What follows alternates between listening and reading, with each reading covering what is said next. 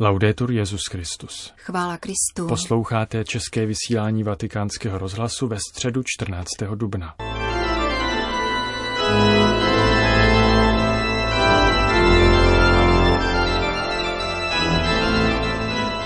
Papež František dnes dopoledne z knihovny Apoštolského paláce pronesl 29. katechezi z cyklu o modlitbě. Nazval ji Církev jako učitelka modlitby a zahájilo ji čtení ze skutků apoštolů, které popisuje důvěryplnou modlitbu prvotní církve, ohrožené pro následováním.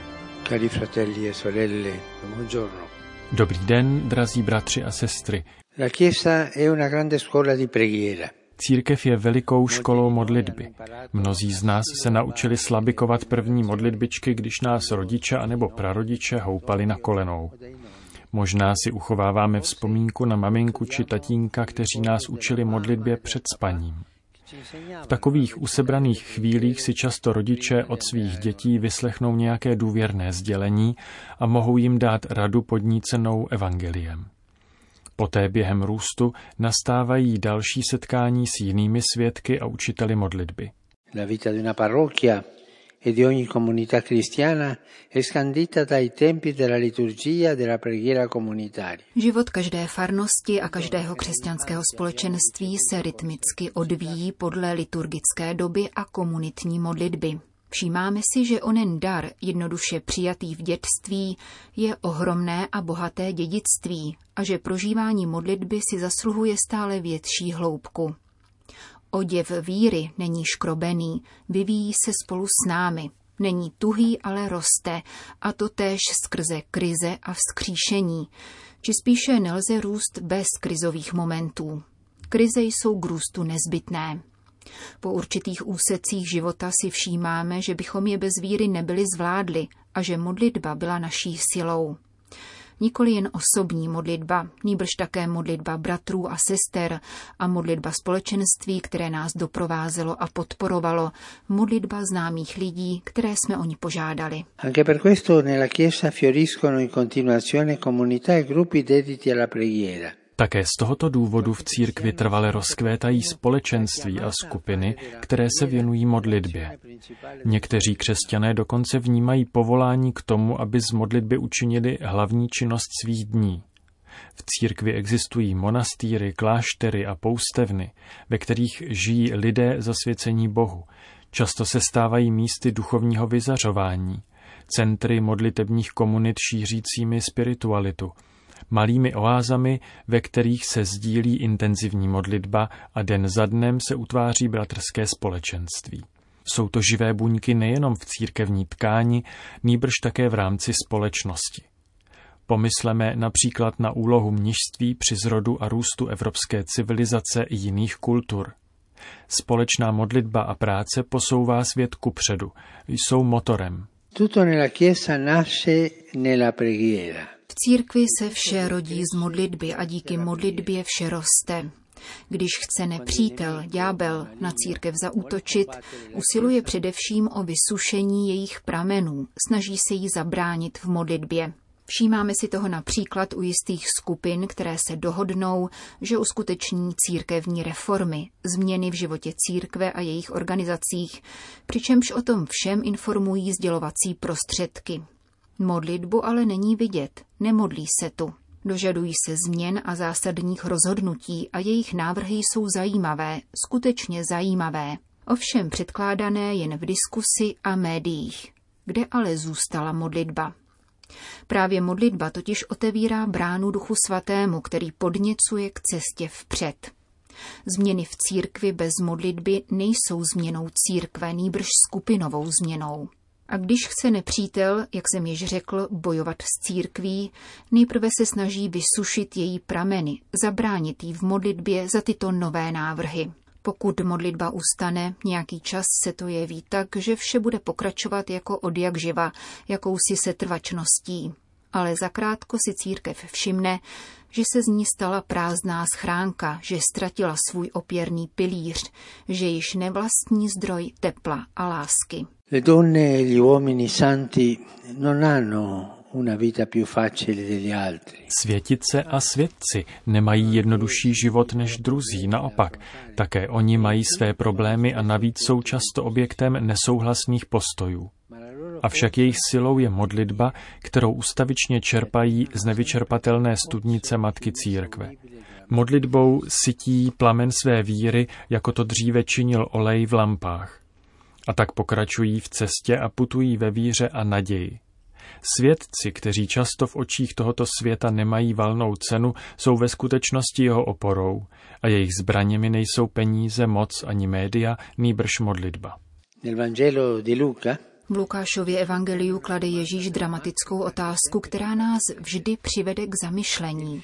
Nalezne syn člověka na zemi víru, až přijde, anebo najde jenom organizace, skupinu dobře proorganizovaných podnikatelů s vírou, kteří se věnují dobročinnosti a mnohému dalšímu. Nalezne syn člověka na zemi víru, až přijde, tato otázka stojí na konci podobenství, které ukazuje, že je třeba stále se modlit a neochabovat. Můžeme tedy vyvodit, že lampa víry bude na zemi svítit, dokud v ní bude olej modlitby. Právě modlitba totiž nese v předvíru i náš ubohý život, slabý a hříšný, avšak díky modlitbě bezpečně pokračující. Jako křesťané bychom si měli položit otázku, modlím se, modlíme se, jak se modlím, mechanicky něco odříkávám, anebo se modlím srdcem. Modlím se v jistotě, že jsem součástí církve a modlím se s církví, anebo se modlím tak trochu podle svých představ, ze kterých si utvářím modlitbu. Taková modlitba je totiž pohanská, nikoli křesťanská. Opakuji, můžeme tedy vyvodit, že lampa víry bude na zemi svítit, dokud v ní bude olej modlitby. E questo è un compito essenziale della Chiesa. Základní úloha církve spočívá v tom, že se modlí a vychovává k modlitbě předává z pokolení na pokolení lampu víry s olejem modlitby. Lampu víry, která vnáší světlo a pořádek do věcí, jaké mají doopravdy být, ovšem sytí se jedině olejem víry, jinak vyhasíná. Bez světla této lampy bychom neviděli na cestu k hlásání Evangelia, dokonce bychom ani neviděli na cestu víry. Nespatřili bychom tváře bratrů, k nímž máme přistupovat a sloužit – Nemohli bychom osvítit místnost, ve které se scházíme ve společenství. Bez víry se vše bortí a bez modlitby víra vyhasíná. Víra a modlitba jdou ruku v ruce. Neexistuje jiná cesta. Proto je církev jak domovem a školou společenství, tak domovem a školou víry a modlitby. di fede e di preghiera. Zakončil papež František dnešní katechezi.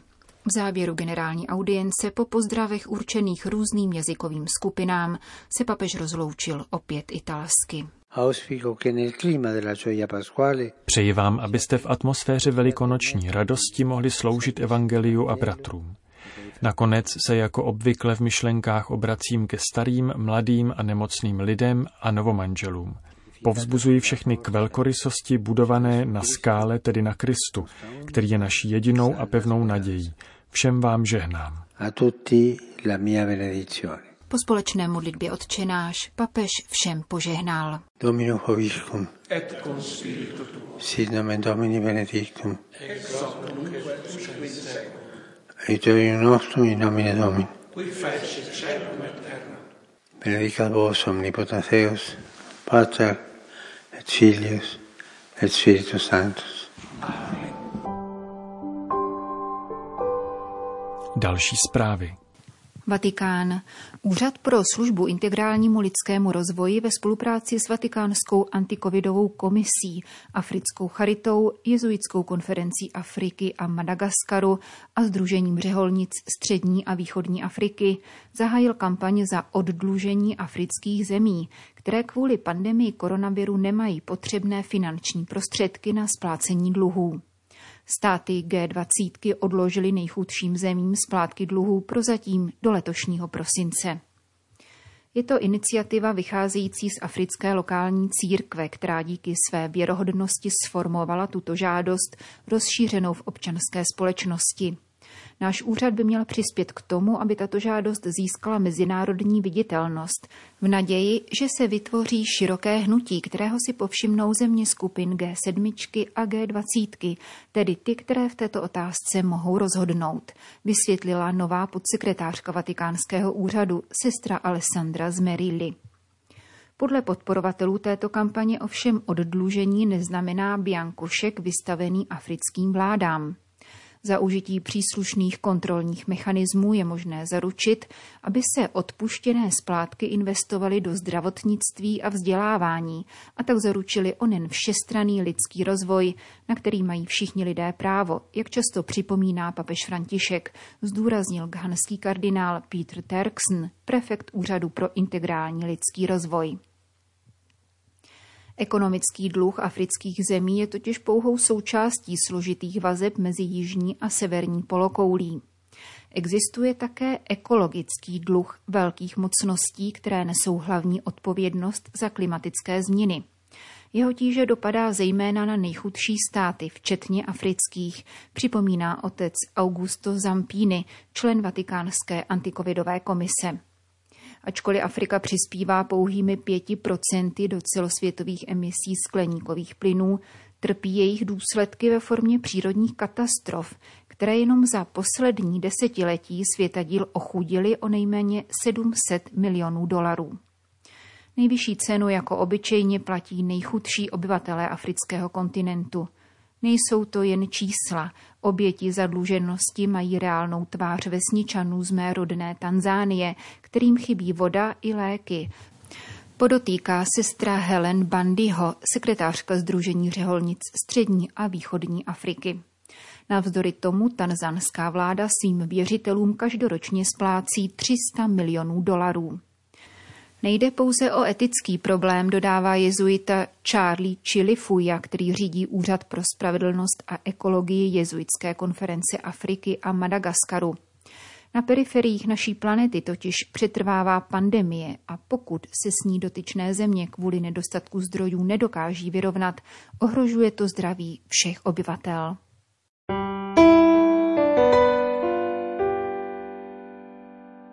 Vatikán. Egyptský soudce Mohamed Abdel Salam, který je v současnosti generálním sekretářem výboru pro mezilidské bratrství, předal papeži Františkovi svou knihu nazvanou Imám a papež – Trnitá cesta. Svazek popisuje proces postupného zbližování s nejvyšší autoritou sunnického islámu, Káhirskou univerzitou Al-Azhar a jejím vrchním představitelem, imámem Altajíbem, který vedl k podpisu abudábského prohlášení o mezilidském bratrství v únoru 2019.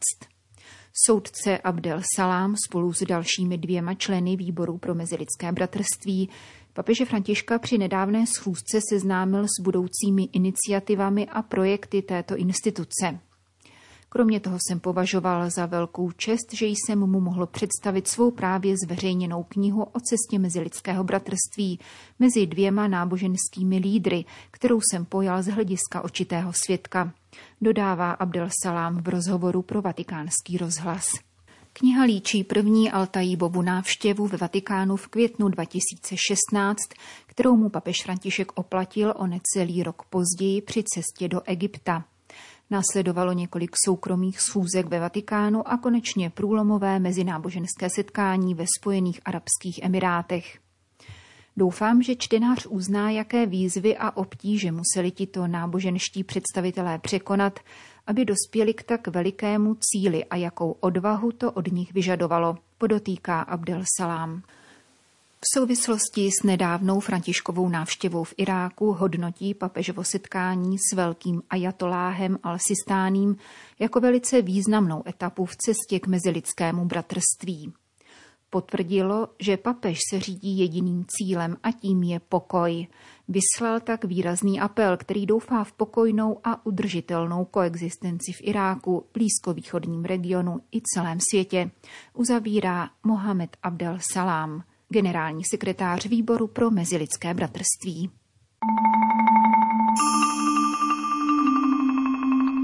Končíme české vysílání vatikánského rozhlasu. Chvála Kristu. Laudetur Jezus Christus.